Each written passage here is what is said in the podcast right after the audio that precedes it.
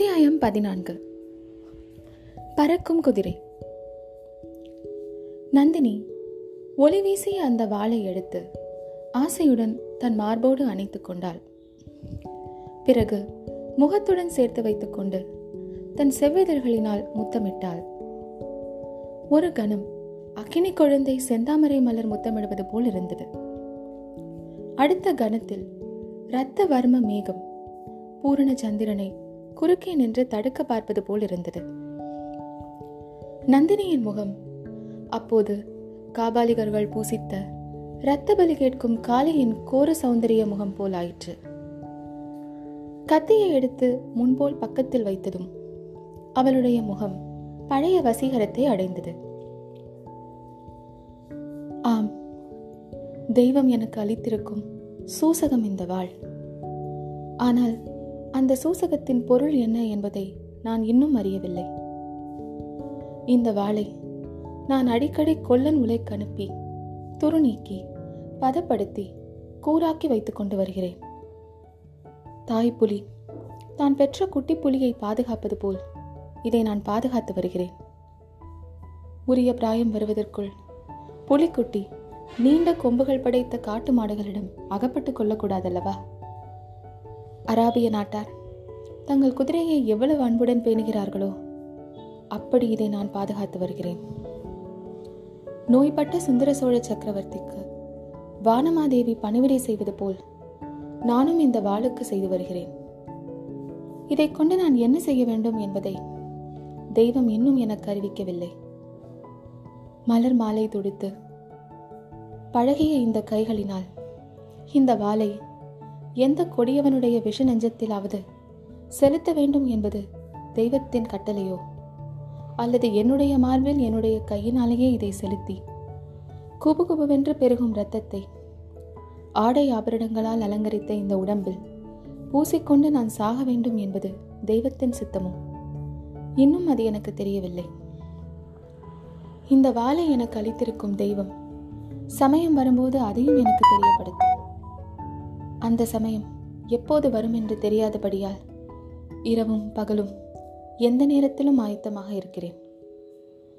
ஆம், அழகிற்கு பெயர் போன பழுவூர் இளையராணிக்கு ஆடை ஆபரண அலங்காரங்களில் மிக்க பிரியம். இது நாடறிந்த செய்தி. இரவு பகல் அறுபது நாழிகையும் நான் இந்த என் மேனியை அலங்கரித்து அழகுபடுத்தி வைத்துக் கொண்டிருக்கிறேன். பாவம், பெரிய பழுவேட்டரையர் அவருக்காகவும் அவருடைய கௌரவத்தை முன்னிட்டும் நான் இப்படி சதா சர்வ காலமும் சர்வ அலங்காரத்துடன் விளங்குவதாக நினைத்து சந்தோஷப்பட்டு கொண்டிருக்கிறார். என் நெஞ்சத்தில் கொழுந்து விட்டெறியும் தீயை அவர் அறிய மாட்டார். இதையெல்லாம் பிரமை பிடித்தவன் போல கேட்டுக்கொண்டிருந்த வல்லவரையன் சுய உணர்ச்சியை வருவித்துக் கொண்டு, அம்மணி, பெரிய பழுவேட்டரையர் எங்கே என்று கேட்டான். ஏன், அந்த கிழவரை பார்ப்பதற்கு உமக்கு பயமாக இருக்கிறதா என்றாள் நந்தினி. இல்லை தேவி, தங்களை பார்க்கவே நான் பயப்படவில்லையே, பழுவேட்டரையரிடம் எனக்கென்ன பயம் என்றான் வந்தியத்தேவன். ஆஹா, உம்மை எனக்கு பிடித்திருப்பதன் காரணம் அதுதான். எதனாலோ என்னை கண்டு எல்லோரும் பயப்படுகிறார்கள்.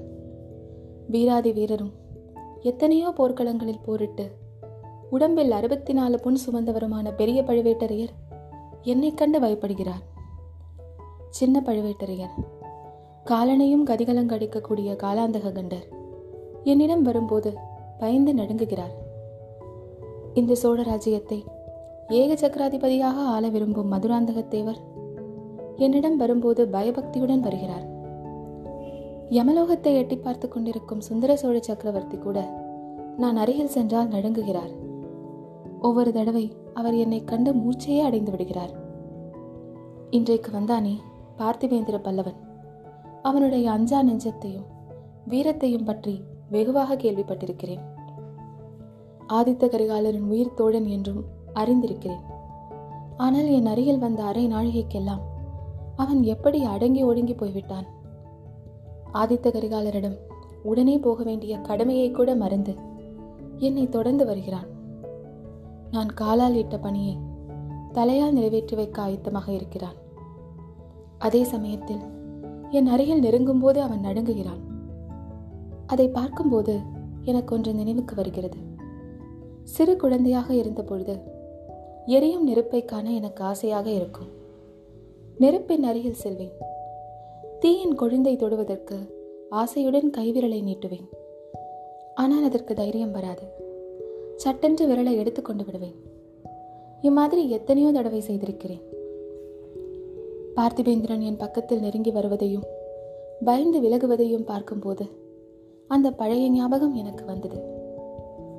பல்லவன் மட்டும் என்ன, நீர் யாருடைய தூதராக ஓலை எடுத்துக்கொண்டு காஞ்சியை விட்டு கிளம்பினீரோ, அந்த ஆதித்த கரிகாலரும் அப்படித்தான். நாங்கள் குழந்தைகளாக இருந்த நாளிலிருந்து அவருக்கு என் பேரில் அளவில்லாத வாஞ்சை, கூடவே ஒரு பயம். அதனால் என் வாழ்க்கை எப்படியெல்லாம் மாறிவிட்டது. ஐயா, உமது எஜமானரை நீ மறுபடியும் சந்திக்கும் போது எனக்காக ஒரு செய்தி சொல்வீரா? சென்றதையெல்லாம் நான் மறந்துவிட்டேன். நான் இப்போது அவருக்கு பாட்டி உறவு பூண்ட பழுவூர் ராணி. என்னை பார்ப்பதற்கு சிறிதும் பயப்பட வேண்டாம், அவரை நான் கடித்து தின்று விழுங்கிவிட மாட்டேன் என்று சொல்வீரா? தேவி, நான் உயிரோடு திரும்பி போய் ஆதித்த கரிகாலரை பார்ப்பேன் என்பது நிச்சயமில்லை. அப்படி பார்த்தால் அவரிடம் நான் சொல்வதற்கு எத்தனையோ செய்திகள் இருக்கின்றன. தங்களுடைய செய்தியை சொல்வதாக என்னால் உறுதி கூற முடியாது. தயவு செய்து மன்னிக்க வேண்டும். ஆம், நான் பார்த்திருப்பவர்களுக்குள்ளே நீர் ஒரு நீர் ஒருவர்தான் தைரியசாலி. மனதில் உள்ளதை ஒளியாமல் பேசுகிறேன். ஆகையால் தான் உண்மை எனக்கு பிடித்திருக்கிறது. வானர்குல வீரரே, நான் அதிகம் பேரை பார்ப்பது கிடையாது. பழையாறு இளைய பிராட்டியைப் போல் ரதத்தில் ஏறி பிரயாணம் செய்வதில்லை. எங்கேயாவது போக வேண்டியிருந்தால் மூடு பல்லக்கில் போகிறேன். எனக்கு யார் மூலமாகவாவது ஏதாவது காரியமாக வேண்டியிருந்தால் அவர்களை மட்டும்தான் பார்க்கிறேன். அவர்கள் பெரும்பாலும் கோழைகளாக இருக்கிறார்கள். மனதில் உள்ளதை சொல்வதில் துணிவதில்லை. நீர் மனதில் தோன்றுவதை ஒலிக்காமல் சொல்கிறேன். ஒலிப்பதில் பயனில்லை என்று நான் அறிந்திருக்கிறேன் ராணி. தங்களுடைய கண்கள் ஊடுருவிச் சென்று அறிய முடியாத ரகசியம் எந்த மனிதனுடைய நெஞ்சிலும் இருக்க முடியாது. அது உண்மையாக இருக்கலாம். ஆனால் உம்முடைய நெஞ்சில் உள்ளதைத்தான் நான் இன்னும் அறிந்து கொள்ள முடியவில்லை. போனால் போகட்டும். பழுவேட்டரையரை பற்றி கேட்டீர். என் கணவரும் பார்த்திபேந்திரனும் பரிவாரங்களுடன் பக்கத்து கிராமத்துக்கு சென்றிருக்கிறார்கள். அங்கே கண்ணகை கூத்தும் வேலநாட்டமும் நடைபெறுகின்றன. சின்ன இளவரசரை பற்றி பெரியாட்டக்காரனிடம் ஏதாவது தெரிந்து கொள்ள முடியுமா என்று பார்ப்பதற்கு போயிருக்கிறார்கள். பைத்தியக்காரர்கள், யாரை கேட்க வேண்டுமோ அவரை பிடித்து கேட்காமல் ஜோசியக்காரனிடம் சென்றிருக்கிறார்கள். திரும்பி வருவதற்கு வெகு நேரம் ஆகும். ஆகையால் உம்மை நான் அழைத்து வரச் செய்தேன். ஐயா, மறுபடியும் கேட்கிறேன். இளவரசரை பற்றிய உண்மை உமக்கு தெரியும் அல்லவா? அதை நீர் எனக்கு சொல்ல மாட்டீரல்லவா? இல்லை தேவி, சொல்வதற்கில்லை. இனிமேல் எந்த காரியத்திற்கும் புனைந்துரைப்பதில்லை என்றும் உண்மையே சொல்வதென்றும் இன்றைக்குத்தான் தீர்மானம் செய்து கொண்டேன். ஆகையால் இளவரசரை பற்றி சொல்ல முடியாது. சற்று முன்னால் கூட என் தீர்மானத்தை மறந்துவிட்டேன், மன்னிக்க வேண்டும் என்று சொல்லிக்கொண்டே வந்தியத்தேவன் தன்னுடைய இடைக்கச்சின் சுருளை அவிழ்த்து அதற்குள்ளே இருந்த பனிலட்சணை மோதிரத்தை எடுத்தான்.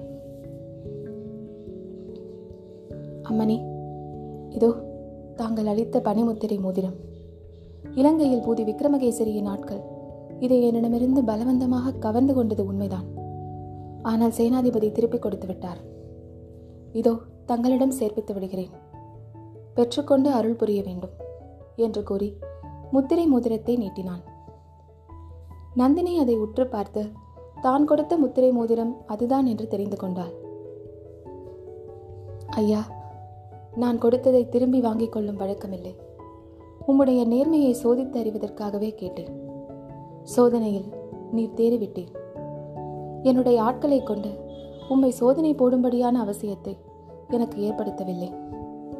மோதிரத்தை என்னுடைய ஞாபகமாக நீரே வைத்துக் கொள்ளுங்கள் என்றாள். அம்மணி, யோசித்துச் சொல்லுங்கள். இது என்னிடம் இருந்தால் மீண்டும் அவசியம் நேரும்போது உபயோகப்படுத்த வேண்டியிருக்கும். அதை பற்றி கவலை இல்லை. எப்படி வேண்டுமானாலும் உபயோகப்படுத்திக் கொள்ளலாம். உம்மை இப்போது மறுபடியும் கண்ணை கட்டி பல்லக்கிலே ஏற்றிக்கொண்டு போக சொல்லப் போகிறேன். உம்மை பிடித்த இடத்திலேயே திரும்ப விட்டு விடுவார்கள். நான் அதற்கு மறுத்தால் இந்த பாழடைந்த அரண்மனையிலிருந்தும் கோட்டையிலிருந்தும் உம்மால் திரும்பி போக முடியாது. திரும்பி திரும்பி புறப்பட்ட இடத்துக்குத்தான் வந்து கொண்டிருப்பீர். தேவி, இந்த கோட்டை, இந்த பாழடைந்த அரண்மனை, ஆம், ஒரு காலத்தில் இந்த சோழ நாடு பல்லவர் ஆட்சியில் வெகு காலம் இருந்தது. அப்போது பல்லவ சக்கரவர்த்திகள் இங்கே கோட்டையையும் அரண்மனையையும் கட்டினார்கள். பிறகு சோழ நாடு பாண்டியர்களின் வசப்பட்டது. பாண்டிய மன்னர்கள் சில சமயம் இந்த அரண்மனையில் வசித்தார்கள். விஜயாலய சோழர் காலத்தில் இங்கே ஒரு பெரிய யுத்தம் நடந்தது. கோட்டை இடிந்து தகர்ந்தது. அரண்மனையிலும் பாதி அழிந்தது. மிச்சம் அழியாமல் இருக்கும் பகுதியில்தான் இப்போது நாம் இருக்கிறோம். இந்த கோட்டையை சிலர் பல்லவராயன் கோட்டை என்றும் இன்னும் சிலர் பாண்டியராயன் கோட்டை என்றும் சொல்வார்கள். இரண்டிலும் உண்மை உண்டு. ஆனால் நன்றாக வழி தெரிந்தவர்களால் தான் இதற்குள்ளே வந்துவிட்டு வெளியேற முடியும். என்ன சொல்கிறேன்? என் ஆட்களை அழைத்து கொண்டு போய் விட சொல்லட்டுமா? அல்லது நீரே வழி கண்டுபிடித்து... இல்லை தேவி, வழி கண்டுபிடித்து செல்ல எனக்கு நேரம் இல்லை. என்னை அழைத்து வந்தவர்களே திரும்ப அழைத்து செல்லட்டும். ஆனால் நான் போவதற்கு முன்னால் என்னை தாங்கள் அழைத்து வரும்படி சொன்ன காரணம் வேறொன்றும் இல்லையா? நான் தங்களுக்கு செய்யக்கூடிய உதவி வேறொன்றும் இல்லையா? அப்படி ஏதாவது இருந்தால் சொல்லுங்கள். நல்லது, நீ கேட்கிறபடியால் சொல்கிறேன். பறக்கும் குதிரை ஒன்று எனக்கு வேண்டும். உம்மால் முடிந்தால் சம்பாதித்து வந்து கொடுக்கலாம். என்ன, பறக்கும் குதிரையா? ஆம், பறக்கும் குதிரைதான். பறப்பது போல் அதிவேகமாக ஓடக்கூடிய அரபு நாட்டு குதிரையை சொல்கிறீர்களா? இல்லை இல்லை, என்னால் அத்தகைய குதிரை மேல் ஏறவே முடியாது. பூமியில் கால் வைத்து ஓடும் குதிரையை நான் சொல்லவில்லை. பறவைகளைப் போல் இறகுகளை விரித்து வானத்தில் பறந்து செல்லும் குதிரையை சொல்கிறேன். அம்மாதிரி அதிசய குதிரைகள் இந்த பூ உலகில் எங்கேயோ இருப்பதாக கதைகளில் கேட்டிருக்கிறேன். அத்தகைய இறகுள்ள பறக்கும் குதிரைதான் எனக்கு வேண்டும். எதற்காக? சொர்க்கலோகத்துக்கு பறந்து போவதற்காகவா? என்னை பார்த்தால் சொர்க்கத்துக்கு போகக்கூடியவளாக தோன்றுகிறதா? அத்தகைய புண்ணியம் செய்தவள் அல்ல நான். கொடிய பாவங்கள் பல செய்தவள். சொர்க்கத்தில் உள்ளவர்கள் புண்ணியம் மட்டும்தானா செய்கிறார்கள்? அங்கேயும் பாவங்கள் செய்கிறார்கள். அதற்கு பரிகாரம் தேட பூ உலகத்துக்கு வருகிறார்கள். வந்த காரியமானதும் சொர்க்கத்துக்கு போகிறார்கள். இல்லை, எனக்கு சொர்க்கத்துக்கு போக விருப்பமில்லை. பாண்டிய நாட்டில் ஒரு பாலைவனம் இருக்கிறது. அதன் நடுவில் சில மொட்டை பாறைகள் இருக்கின்றன. புல் பூண்டு முளைக்காத பாறைகள். அவற்றில் சில முளைகள் இருக்கின்றன. ஒரு காலத்தில் அந்த முளைகளில் திகம்பர ஜைனர்கள் இருந்து தவம் செய்தார்கள். இப்போது பாம்புகளும் நரிகளும் அவற்றில் வசிக்கின்றன. தேவலோகத்து அமராவதி நகரை காட்டிலும் அந்த பாண்டிய நாட்டு பாலைவன பாறைகளே எனக்கு அதிகம் பிடித்தமானவை. தேவி, தங்களுடைய ஆசை அதிசயமானதுதான். ஆம், பறக்கும் குதிரை கிடைத்தால் நான் அந்த பாலைவனத்துக்கு போவேன். பிறகு அங்கிருந்து இலங்கை தீவுக்கு பறந்து செல்வேன். இலங்கையில் வானை முட்டும் மலைகளும் அம்மலைகளை மறைக்கும்படி உயர்ந்த மரங்கள் அடர்ந்த காடுகளும் இருக்கின்றனவா? இந்த சோழ நாட்டில் காணப்படும் எருமை மந்தைகளைப் போல் இலங்கை காடுகளில் யானை மந்தைகள் தெரியுமாம். அவற்றையெல்லாம் பார்ப்பேன். இன்னும் இந்த பூ உலகத்தின் மத்தியில் உலகம் தோன்றின நாள் தொட்டு பனிக்கட்டியால் மூடப்பட்ட சிகரங்களை உடைய மலைகள் இருக்கின்றனவா? சூரியன் உதயமாகும் சமயத்தில் அவை வெள்ளி மலைகளைப் போல் ஜொலிக்கும். பறக்கும் குதிரை மேல் ஏறி சென்று அம்மலை சிகரங்களை பார்க்க விரும்புகிறேன். இன்னும் அப்பால் பாண்டிய நாட்டு பாலைவனத்தைப் போல பதினாயிரம் மடங்கு விஸ்தாரமான பாலைவனங்கள் ஒரே வெண்மணல் காடாக இருக்குமாம். பகல் வேளையில் அங்கே எரியும் தீயின் மத்தியில் இருப்பது போலவே தோன்றுமாம். அங்கேயெல்லாம் போக விரும்புகிறேன்.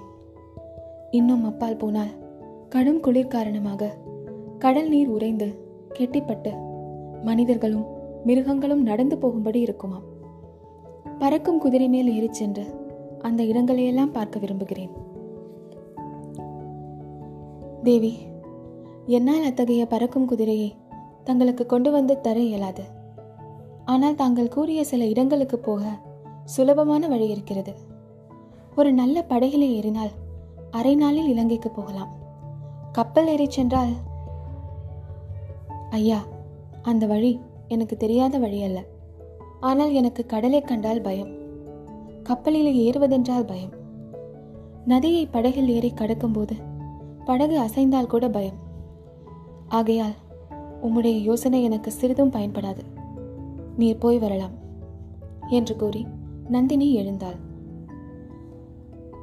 தேவி, வேறு ஒன்றும் தாங்கள் என்னிடம் சொல்வதற்கு இல்லையா? இல்லை, ஆனால் நீர் ஏதோ சொல்ல விரும்புவது போல் காண்கிறது. ஆம் தேவி, ஒரு கேள்வி கேட்க விரும்புகிறேன். அதற்கு மட்டும் விடை சொல்ல வேண்டும். சில நாளைக்கு முன்பு தாங்கள் இலங்கைக்கு வந்திருக்கவில்லையா? அனுராதபுரத்தின் வீதிகளில் இருண்ட நிழலில் தனியாக நின்றிருக்கவே இல்லையா? இல்லவே இல்லை. பழுவேட்டரையரின் அரண்மனையையும் காவலையும் தாண்டி நான் ஒரு பொழுதும் அப்பால் சென்றதே இல்லை. உமக்கு ஏன் அத்தகைய சந்தேகம் உதித்தது? தேவி, இலங்கையில் சில தினங்களுக்கு முன்பு தங்களை பார்த்தேன். பறக்கும் குதிரை என்றெல்லாம் சொல்லீர்களே அம்மணி, ஒருவேளை உண்மையில் அத்தகைய குதிரை தங்களிடம் இருக்கிறதோ, அதில் ஏறி அங்கு வந்தீர்களோ என்று நினைத்தேன். ஆனால் இப்போது போல் ஆடை ஆபரணங்கள் புனைந்து அலங்காரமாக இருக்கவில்லை.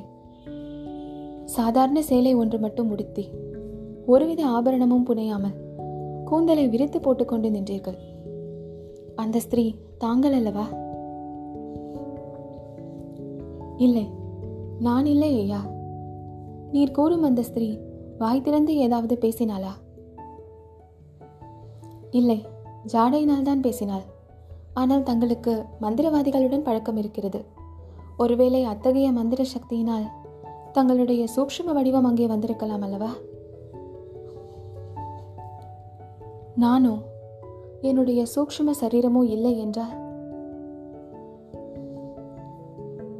அப்படியென்றால் தங்களை வடிவத்தில் மிகவும் ஒத்தவளாய் பேச முடியாத ஸ்திரீயாக அவள் இருக்க வேண்டும்.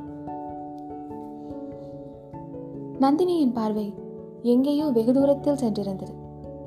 ஒரு நெடிய பெருமூச்சு விட்டாள். ஐயா, சற்று முன்னால் எனக்கு ஏதாவது உதவி செய்ய விரும்புவதாக சொன்னீர் அல்லவா?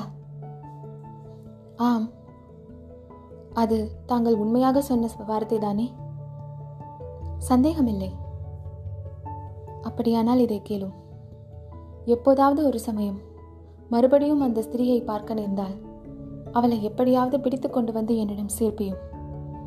அது முடியாவிட்டால் என்னையாவது அவளிடம் அழைத்து கொண்டு செல்லும் என்றாள் நந்தினி. அரை நாழிகைக்கெல்லாம் வந்தியத்தேவன் மறுபடியும் முல்லை ஆற்றங்கரையில் நின்றான். அவனுடைய குதிரையும் பக்கத்தில் நின்றது.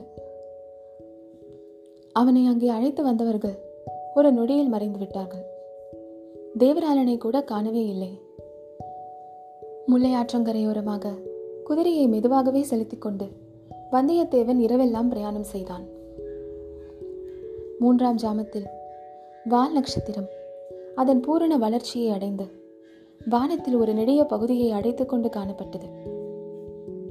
மக்கள் உள்ளத்தில் பீதியை விளைவித்த அந்த தூமகேதுவின் காரணமாக உண்மையிலேயே ஏதாவது விபரீதம் ஏற்பட போகிறதா, அல்லது இதெல்லாம் வெறும் குருட்டு நம்பிக்கைதானா என்று அடிக்கடி அவன் சிந்தனை செய்தான். நந்தினியின் நினைவும் இடையிடையே வந்து கொண்டிருந்தது. அவள் கூறிய வார்த்தைகள் அவன் மனதில் நன்கு பதிந்திருந்தன.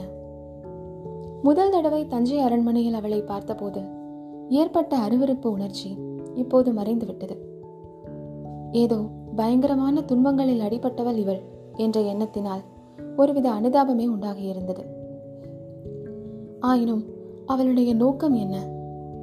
அவள் செய்ய விரும்பும் காரியம் என்ன, அவளுடைய உண்மையான வாழ்க்கை வரலாறு என்ன என்பவை மர்மமாக இருந்தபடியால் ஒரு பக்கத்தில் கோபமும் இருந்தது.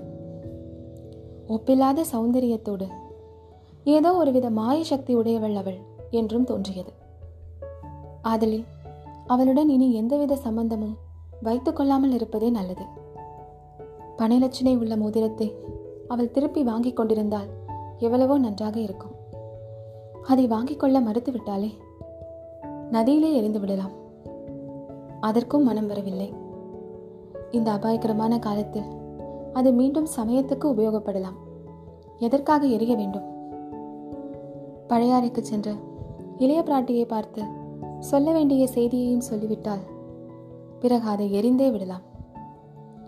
இம்மாதிரி தொல்லையான காரியங்களில் பின்னர் பிரவேசிக்கவே கூடாது.